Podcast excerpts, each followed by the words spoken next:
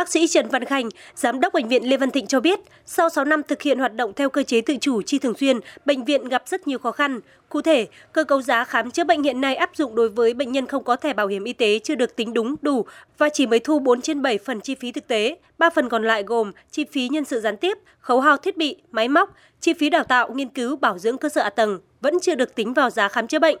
Trong khi đó, giá khám chữa bệnh cũng chưa bao gồm phần hao hụt trong quá trình bảo quản cấp phát thuốc và vật tư.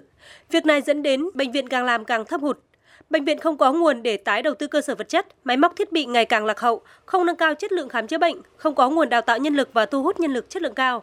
Cũng theo bác sĩ Khanh, hiện yêu cầu số hóa trong công tác khám chữa bệnh, truyền tải, lưu trữ dữ liệu và giảm ô nhiễm môi trường đòi hỏi đầu tư và thuê hệ thống công nghệ thông tin tốn rất nhiều chi phí. Thế nhưng, các hạng mục này vẫn chưa được tính vào cơ cấu giá dịch vụ khám chữa bệnh. Bác sĩ Trần Văn Khanh kiến nghị Bộ Y tế tính đúng tính đủ chi phí cho khung giá khám chữa bệnh theo lộ trình. Nghe nói à, Bộ Y tế và các bộ ngành nói là sớm đẩy nhanh cái lộ trình nhưng mà lỗi hẹn cũng năm này tới năm kia thì à, cơ sở khó khăn mà cái này thì thuộc thẩm quyền của trung ương chứ không phải là của sở y tế làm được. Trong khi chờ đợi cái chủ trương đó đó thì đề nghị ngân sách cấp một phần thiếu hụt của chúng tôi thì mới có thể à, đáp ứng được các cái yêu cầu.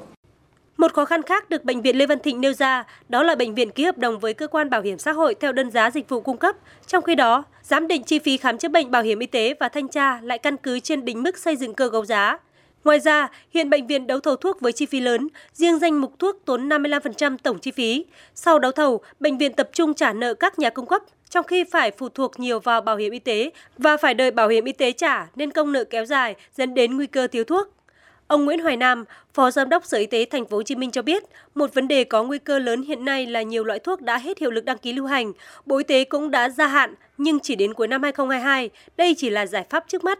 Đấu thầu tại các bệnh viện đa phần hầu như may mắn lắm mới đạt được 80% theo kế hoạch, còn 20% còn lại phải mua theo các hình thức khác. Hiện nay, ngành y tế thành phố kiến nghị mở rộng danh mục đấu thầu tập trung cấp địa phương, thuốc đấu thầu tại các bệnh viện, giảm bớt nhẹ gánh nặng cho bệnh viện.